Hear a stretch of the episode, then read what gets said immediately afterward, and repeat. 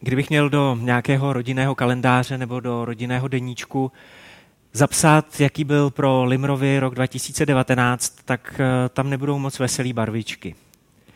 Asi nejdramatičtější pro nás eh, bylo jaro toho roku, který pomalu končí.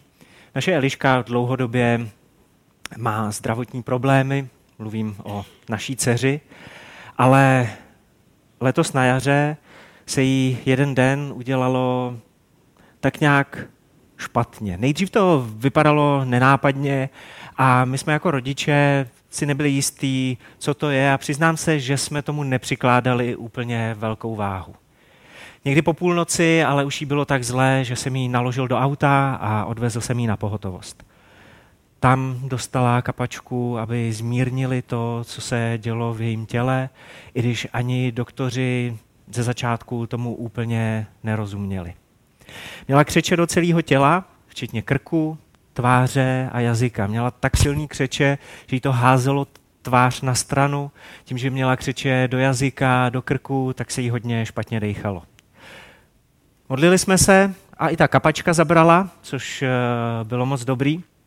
A po několika hodinách strávených v nemocnici eh, Eliška nad ránem usnula. Druhý den ráno, nebo ten den ráno, to všechno vypadalo poměrně dobře, ale u oběda se jí udělalo špatně ve 20 minutách. To, co předtím nabíhalo 12 hodin, tak teď jsme to drama měli nahuštěný do 20 minut. Volali jsme na poradu do nemocnice a tam nám řekli, vůbec na nic nečekejte a zavolejte rychlou. Takže jsme volali záchranku a pan doktor byl takový trošku asi student, um, protože si s mnoha věcmi nevěděl rady, včetně toho, že nedokázal Elišce ani píchnout injekci. A tak to po několika minutách vzdál, naložili jsme ji do sanitky, já jsem si sedl dopředu, Elišku naložili dozadu a jeli jsme do nemocnice. Ten stav se ale zhoršoval. Když jsme přijeli do nemocnice, tak ji hned eh, dali na kapačku, ale ty čtyři hodiny, které potom následovaly, byly asi nejhorší. Velký bolesti, pořád křeče, já jsem Elišku držel za ruku, modlil jsem se, Eliška nebyla schopná nic moc říkat, ale bylo vidět, že má obrovský strach. A v té nemocnici se mě několikrát zeptala, tati, myslíš si, že umřu? A to nebylo vůbec příjemný. A to, to jsou slabý slova. Já tady budu potřebovat teď asistenci a naší Elišku bych teď chtěl pozvat dopředu. A Chtěl bych vám říct, jenže nemůžu, že je všechno dobrý. A že jí zvu dopředu proto, že, že teď se to všechno dramaticky zlepšilo a že a je to všechno super, ale popravdě není. Ale i o tom je naděje. A o tom bude to dnešní poselství. Když zadáte do Google citáty o naději, tak vám vyjede třeba nejslavnější nebo nejznámější česká webová stránka s citáty a najdete tam víc jak 400 citátů o naději. Drtivá většina z nich jsou naprostý kliše, pak je tam pár od nějakých spisovatelů, který říkají, že vlastně žádná naděje není a že by bylo úplně nejjednodušší to tady všechno zabalit. Ale v podstatě jsem tam nenašel jediný, který by vám přines útěchu ve chvíli, kdy naději ztrácíte a nějakou naději potřebujete. Nějak to skrze ty citáty nefunguje. Je to kliše na kliše, fráze na frázi.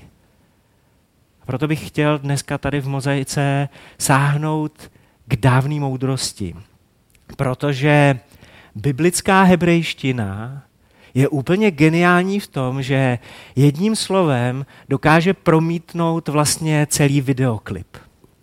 A když starý zákon mluví o naději, tak sice napíše jedno slovo, který může znamenat čekání, respektive očekávání na Boha, očekávání na hospodina, ale zatím jedním slovem je celý videoklip. A my vám ho tady s Eliškou teď zahrajeme.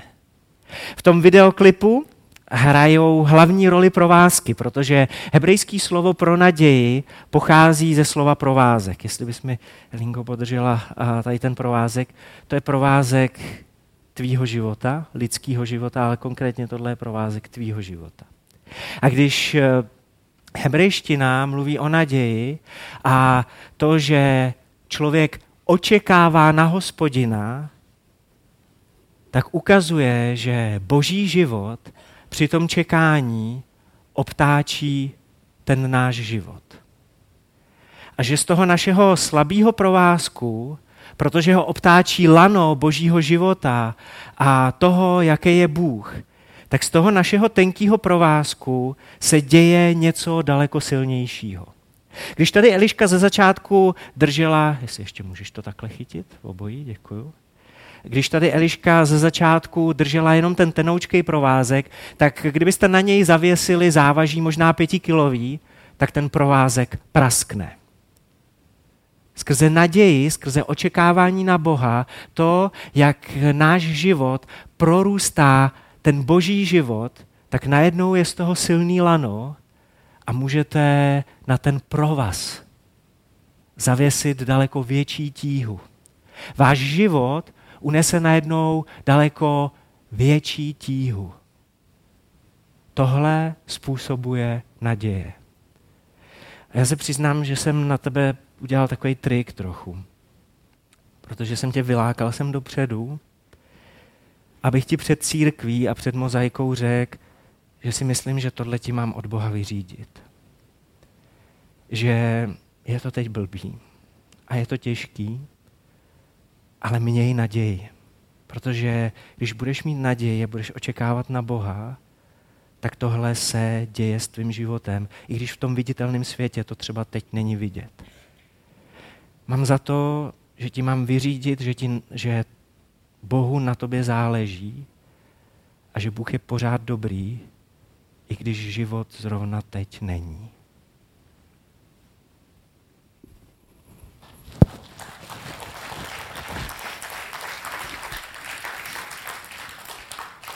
I když je to tvůj život a taky tvůj Bůh, tak já si je tady chvilku nechám ještě. Já je budu potřebovat. Děkuju.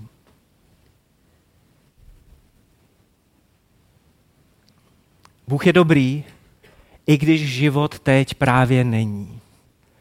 To je jedno z poselství naděje. A já bych s vámi chtěl otevřít dneska v rámci adventu v mozaice, v rámci vyvrcholení té série Láska, víra, naděje, jednu zapomenutou knihu, protože kdybych se vás zeptal, kolik z vás jste četlo za poslední týden, měsíc nebo možná rok, tak si myslím, že bych neviděl les rukou. Nalistujeme totiž ze začátku Starý zákon a knihu, která se jmenuje podle svého autora. Kniha Abakuk. Abakuk žil a psal přibližně 600 let před prvními Vánocemi. Je to jeden z malých dvanácti biblických proroků. Říká se jim uh, malí proroci ne proto, že by to byly nějaký pindové, ale proto, že ty knihy, které napsali do Bible, jsou poměrně krátký a stručný. Abakuk má pouhé tři kapitoly, takže uhu, my si je tady projdeme všechny tři. Protože je to malý prorok. Takže to zvládneme. Na Abakukovi je zvláštní jedna věc. Normálně proroci mluví k lidem jménem Boha. Abakuk to dělá obráceně. Mluví k Bohu jménem lidí. On se totiž úplně nedokáže srovnat s tím, co vidí kolem sebe, co se kolem něj děje. A tak Bohu říká, co s tím Bůh dělá, ale hlavně Bohu vyčítá, co s tím Bůh nedělá. A upozorňuje Boha, že by s tím měl dělat něco víc. Abakuk se nemá dobře. A nemá se dobře hlavně proto, že vidí, že lidi, na kterých mu záleží a kteří jsou kolem něj, se nemají dobře. V Izraeli, v božím lidu zuří války, chudoba, všechno se doslova rozpadá. A Abakuk má 2600 let na zpátek úplně stejné otázky, které se honěj lidem hlavou a srdcem dneska v 21. století. Proč nejedná Bůh víc fér? Proč nezasáhne? Proč něco neudělá, když je všemohoucí a prej nás má rád? Proč? Tahle otázka se v Abakukovi objevuje velmi často. A tak pojďme prolistovat kapitolu za kapitolou, za kapitolou tohle malého proroka. Abakuk, první kapitola, druhý verš. Jak dlouho mám hospodine křičet, píše se na začátku. Jsme v první kapitole Abakuka ve druhém verši. Jak dlouho mám hospodine křičet o pomoc a ty neslyšíš. Jak dlouho mám volat k tobě násilí a ty nepomůžeš. Bože, ptá se Abakuk, to ti mám poslat kolkovanou žádost? Nestačí klasická modlitba, na jejímž konci řeknu amen? Proč toleruješ zlo, Bože? Proč něco neuděláš? Proč nepomůžeš? Proč už není moje dcera v pořádku? Proč se nezaslekla střelci v ostravský čekárně v nemocnici zbraň? Proč někdo necítil plyn ve slovenském paneláku a nebylo zachráněno několik životů? Kde jsi, Bože, když tě potřebujem, když tě nejvíc potřebujem? Víte, o čem mluvím? Třetí verš, další věta, kterou se Abakuk modlí. Proč mě necháváš vidět neštěstí? Proč bezpráví jen přihlížíš? Přede mnou jen zkáza a násilí. Rostou hádky a rozpory. Kdo z vás byste stejnou modlitbu mohl třeba zrovna teď použít pro svoje manželství? Proč to nefunguje tak jako kdysi? A když se podívám do budoucnosti, tak tam vidím jenom to, jak rostou hádky, spory, nedaří se to. Abakuk nerozumí. Ptá se, proč se to děje. A Bakuk nerozumí stejně jako my nerozumíme, když máme pocit, že se o nás Bůh dostatečně nezajímá, když máme dojem, že se Bůh dostatečně nestará, že nedělá dost, i když by mohl. A kolik z nás v takovéhle chvíli napadne myšlenka, že kdybych já byl Bůh, tak bych to udělal jinak. V závorce udělal bych to líp. Kdybych já byl Bůh, tak bych se o to postaral lepším způsobem. Když se náš život ocitne v první kapitole Abakuka, když je v této fázi, tak lidi, některý lidi šahají k tomu, že zklamaný od Boha odejdou. Nebo pokud Boha vůbec neznají, tak tuplem s ním nechtějí mít nic společného. První kapitola nás jako tlačí, abychom od Boha utekli dál. Abychom to s Bohem vzdali. Ale Abakuk dělá něco jiného. Abakuk, jak je rozervaný, tak on se upíná k Bohu a zároveň s Bohem bojuje. Dokonce to jeho jméno znamená takovou trošku schizofrenii. A Bakukovo jméno totiž znamená někoho obejmout a zároveň s ním bojovat. Protože už skrze to jeho jméno Bůh chce zase nakreslit nějaký obrázek. Bože, já ti chci věřit, já tě chci mít rád a, a chci doufat v to, že ty máš rád mě. Tak proč? Třináctý verš. Tvoje oči jsou příliš čisté, než aby se dívali na zlo. Nemohou hledět na trápení. Ty jsi Bože dobrý, vyznává Abakuk. Teď já tě znám, ty jsi tak dobrý, že, že ani nesneseš pohled na zlo. Jenže hned další věta je, proč tedy hledíš na podvodníky a mlčíš, zatímco ničema pohlcuje spravedlivějšího, nežli je on. Bože, já tomu nerozumím. Vím, že ty jsi dobrý, ale náš život zrovna teď dobrý není. A já se s tím nedokážu srovnat. A tak Abakuk říká, jo, jsi dobrý a, a jsi čistý a, a jsi spravedlivý a objímá Boha. o tom říká, ale tak proč? Proč se nám tohle děje? A tak trochu odstrkává Boha od sebe. Bůh je dobrý, i když život právě teď není. Když jste v první kapitole, tak slyšet naději a rozumět jí jejím slovům je hrozně těžký. Přesto nevzdávejte to. Protože Bůh je skutečně dobrý, i když váš život třeba momentálně stojí za prd.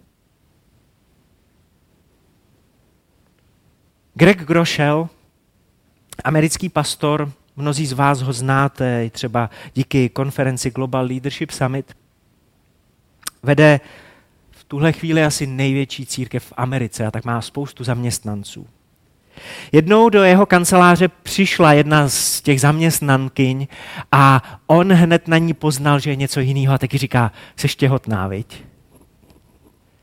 A ona mu říkala, jo. Dlouho se se svým manželem, tuším, že se ta zaměstnankyně jmenuje Amy, dlouho se modlili za to, aby mohli mít miminko. A ona přišla, on na ní viděl, jak, jak září. Přitom toho miminko bylo pár týdnů staré. Ale netrvalo dlouho a Amy přišla do práce s pláčem, protože o to miminko přišli. A Grega to strašně moc trápilo a vůbec nevěděl, co jí má říct. Jaký slova povzbuzení, jaký slova útěchy, jaký slova naděje jí může nabídnout. A tak se celou noc modlil a druhý den předal Amy dopis. A součástí toho dopisu byly následující slova. Možná ve vaší situaci vůbec nepomůžou, protože to jsou boží slova pro Amy, ale třeba tam zaslechnete hlas a poselství naděje i pro sebe. Greg Amy napsal. Co když poctivé uznání tvých pochybností je prvním krokem k budování hlubší víry. Co když nebudeš-li odmítat otázky, které si držíš v tajnosti, otevřou dveře k dospělejšímu, k zralejšímu poznání božího charakteru. Co když přiblížit se k Bohu a rozvinout s ním důvěrný vztah vyžaduje, aby snesla něco, co se zdá neúnosné. Co když to zahrnuje zažít reálnou bolest, aby získala hlubokou a přetrvávající naději? Co když to zahrnuje zažít reálnou bolest, abyste získali hlubokou, nekončící, přetrvávající naději? Upřímně, já jsem se těšil, že dneska sem postavím čtyři židle a posadím sem celou naší rodinu. Syna Davida, dceru Elišku, ženu Karolínku. Jedna židle by byla pro mě. A že vám společně řekneme svědectví, jak je to všechno dobrý. A jo, něco je lepší. Ale upřímně, my jsme jako rodina v první kapitole Abakuka. Jsme pořád v první kapitole. Ale my to nevzdáváme, protože další kapitoly se budou psát. Nevzdávejte to, protože naděje říká, že Bůh je dobrý, i když život zrovna teď není. A nevzdávejte to, protože když to vzdáte, tak první kapitola bude zároveň kapitolou poslední a to prostě nedovolte. Další kapitoly jsou před váma. Co můžeme udělat, když se život zasekne, když to bolí? O tom mluví druhá kapitola. Ta ukazuje, že Abakuk dělá tři konkrétní věci, které mu pomáhají držet se naděje zuby nechty. Někteří to s Bohem vzdají, někteří se utopí v pochybnostech, někteří od Boha odejdou, ale Abakuk dělá něco jiného. A tak jsme ve druhé kapitole Abakuka v prvním verši. Budu stát na své stráži, říká Abakuk.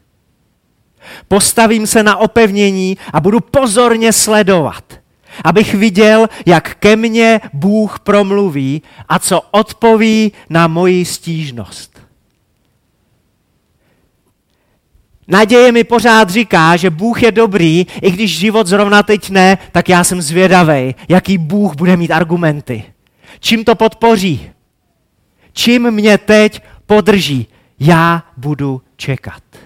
A první, co Abakuk dělá, je naslouchání. Říká, já budu poslouchat, co mi Bůh v této fázi, co mi Bůh teď chce říct, když život vypadá, že je na nic.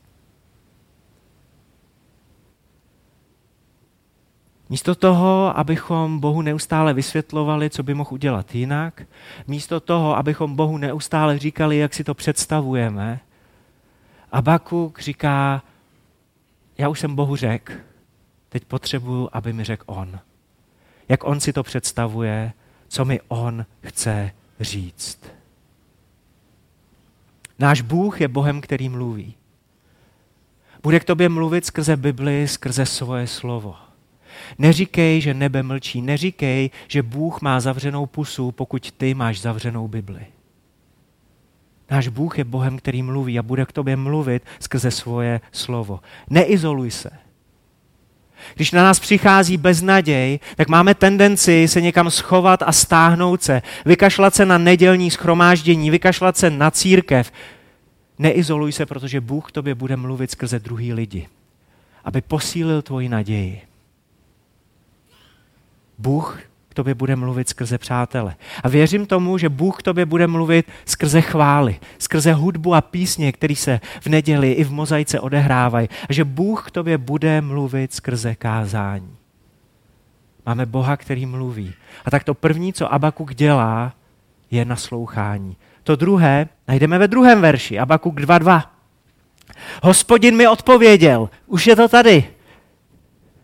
My teda nevíme, jaká byla časová prodleva mezi prvním veršem a druhým veršem, ale víme na 100%, že mu Bůh odpověděl. Hospodin mi odpověděl, zapiš vidění. Zřetelně ho napiš na tabulky, aby to čtenář mohl přeběhnout zrakem. To první, co Abakuk dělá, je, že naslouchá, to druhé, co Abakuk dělá, je, že píše. Proč? Protože máme duchovního nepřítele jménem ďábel, který má ve své podstatě zakódovaný to, že přišel, aby kradl, zabíjel a ničil. A když nám Bůh něco říká, tak ďábel přichází a chce nám to vzít. Možná k tobě Bůh mluvil minulou neděli. Pamatuješ si to ještě? Držíš se pořád toho slova, který ti Bůh minulou, minulou neděli řekl. A co k tobě Bůh promluvil před měsícem? A co ti Bůh řekl před rokem? Vzpomínáš si na to vůbec ještě? Pokud to máš zapsaný, kdykoliv se k tomu můžeš vrátit a zase na to postavit svůj život, zase se toho chytit, obejmout to. Protože to je součástí jména Abakuk.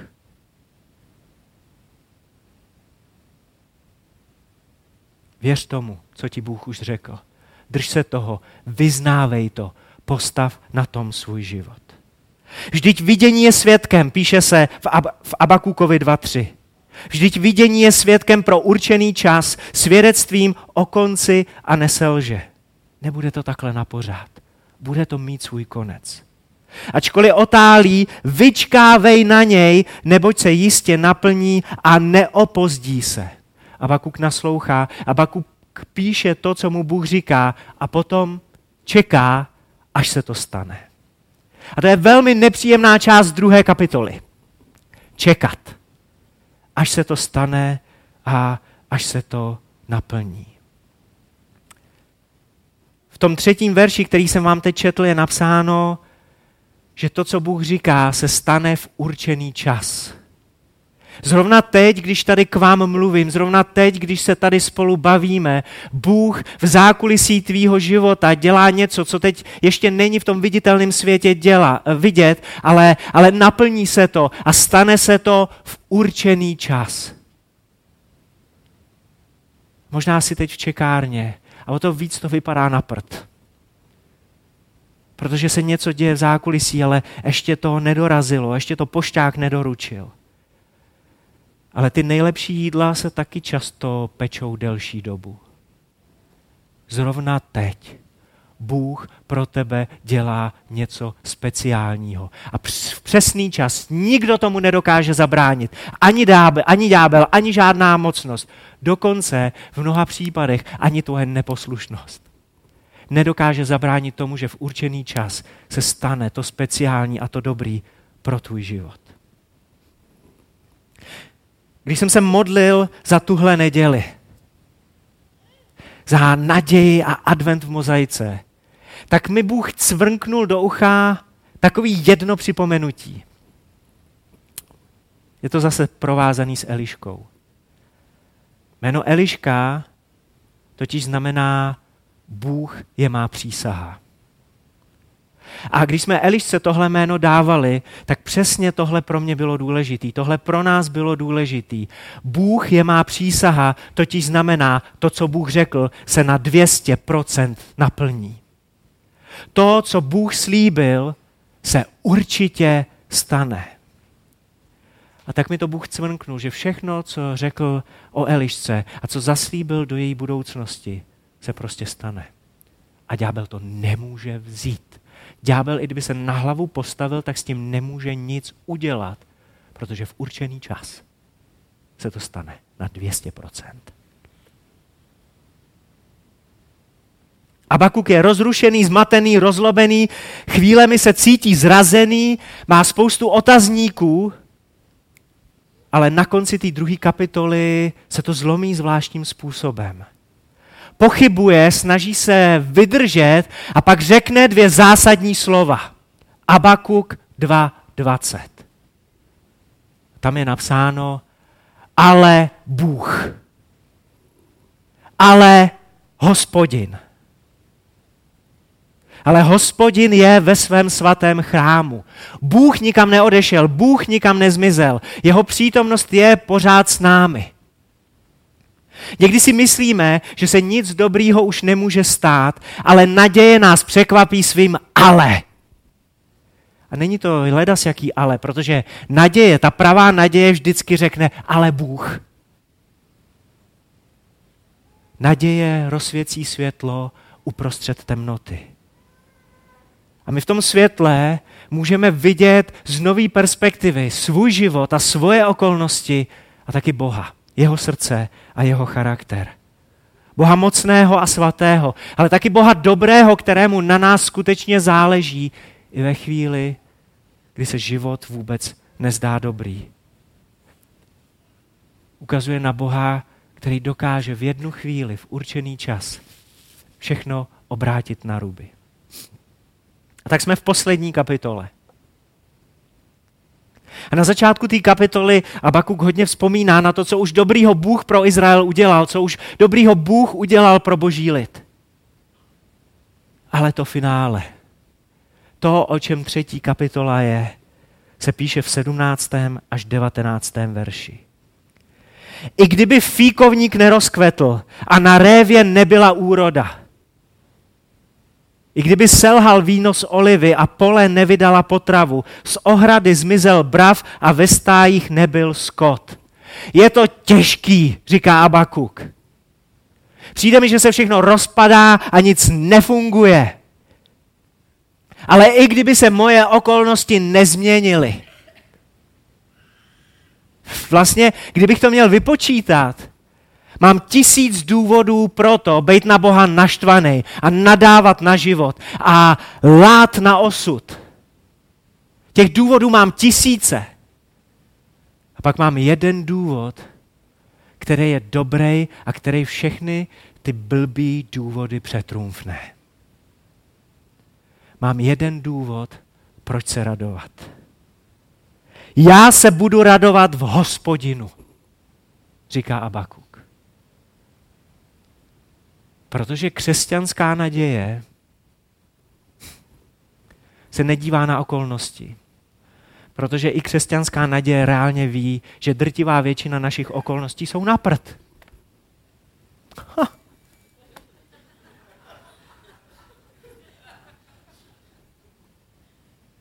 Ale křesťanská naděje se opírá o osobu, o hospodina.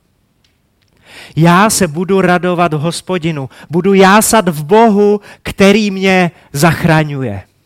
A i když to tak na první pohled nevypadá, ty jo, tady Abakuk dává adventní poselství, protože přesně v tuhle chvíli říká, přijdou Vánoce. Bůh, který zachraňuje, to je jméno, se kterým přišel na tenhle svět Boží syn. Teď si vzpomeňte, co čteme ve vánočním příběhu, Matoušovo evangelium. Jsme v Novém zákoně, protože všichni proroci, ať už malí nebo velký, vždycky ukazovali k Ježíši. Je to Bůh, který zachraňuje. A tak Matouš v první kapitole, Matoušovo evangelium ve 20. a 21. verši říká zoufalýmu manželovi, který zjistil, že jeho žena čeká dítě, ale že vlastně není jeho, tak Bůh říká Josefovi, snoubenci Marie, Josefe, synu Davidův, neboj se vzít si Marii za manželku, neboť to, co v ní bylo počato, je z ducha svatého. Porodí syna a dáš mu jméno Ježíš, což znamená zachránce. Neboť on zachrání svůj lid od jeho hříchů. A tak Abakuk říká, i kdyby bylo tisíce blbých okolností, já se budu radovat ve svém Bohu, v Bohu svém zachránci. Říká, Vánoce jsou za dveřma. Ježíš je dobrý Bůh i když život zrovna teď není.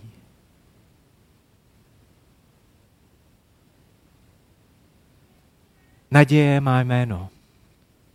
A jestli jsem před chvílí říkal, že naděje rozsvěcí světlo v tmách, tak to je znova odkaz na Vánoce.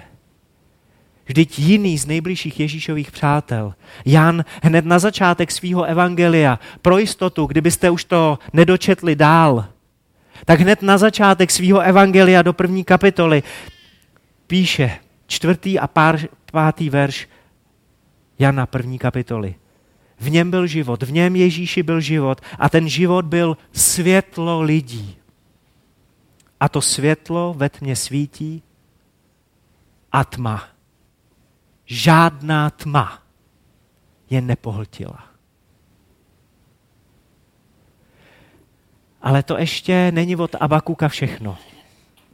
On říká, já se budu radovat v Bohu svém zachránci, ale pak přidá ještě jednu zásadní větu, protože nás chce přivízt zpátky k tomu, jak ten náš tenkej, ubohej provázek omotává to lano božího života.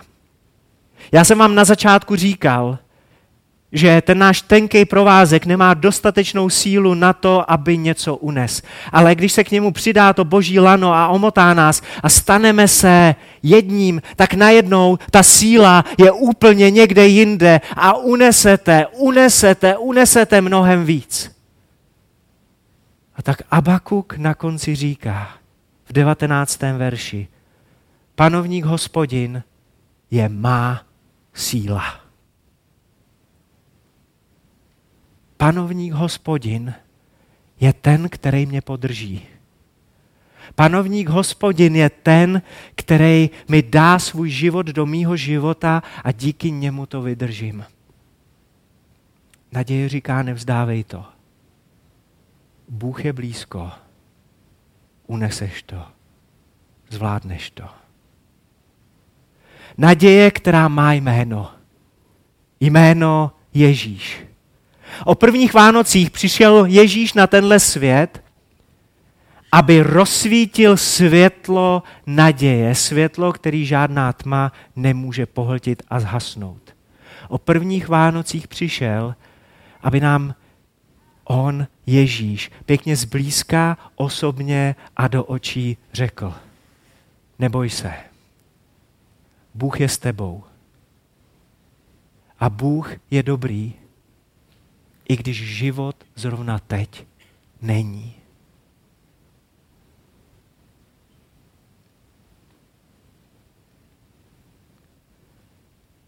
Dneska se určitě budu modlit.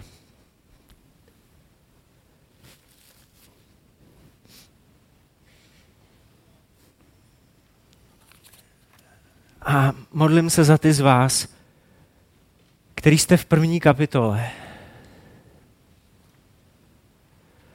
A přijde vám, že se to nedá vydržet. Žehnám těm z vás, kdo se topíte v pochybnostech o tom, jaký Bůh vlastně je. Že nám těm z vás, který Boha znáte a teď prožíváte hodně těžký období svého života. A hlavou se vám honějí samý otázky, které začínají na proč. Ale modlím se i za ty z vás, kdo v Boha nevěříte a tyhle proč otázky vám vůbec nepomáhají v tom, abyste Bohu byli blíž. Tak vám žehnám, aby teď jste dokázali uvidět, že první kapitola bude mít pokračování a bude to lepší pokračování. Žehnám vám, aby byla druhá kapitola na doslech a abyste slyšeli to, co vám Bůh chce říct. A jestli k vám Bůh už promluvil, tak eh, abyste na tom postavili svůj život. A když čekáte a čekáte už dlouho, tak se modlím dneska, aby Bůh obnovil vaše síly v té hospodinově čekárně. A abyste naději nestratili.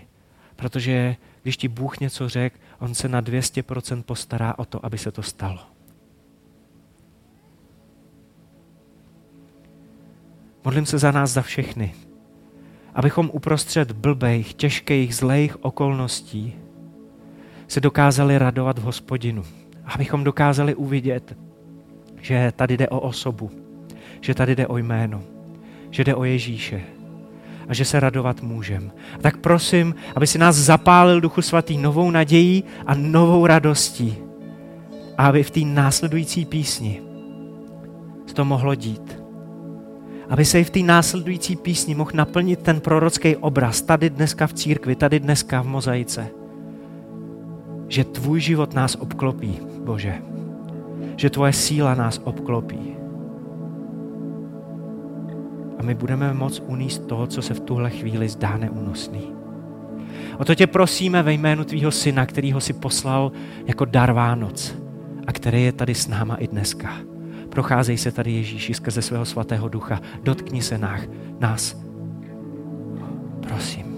Amen.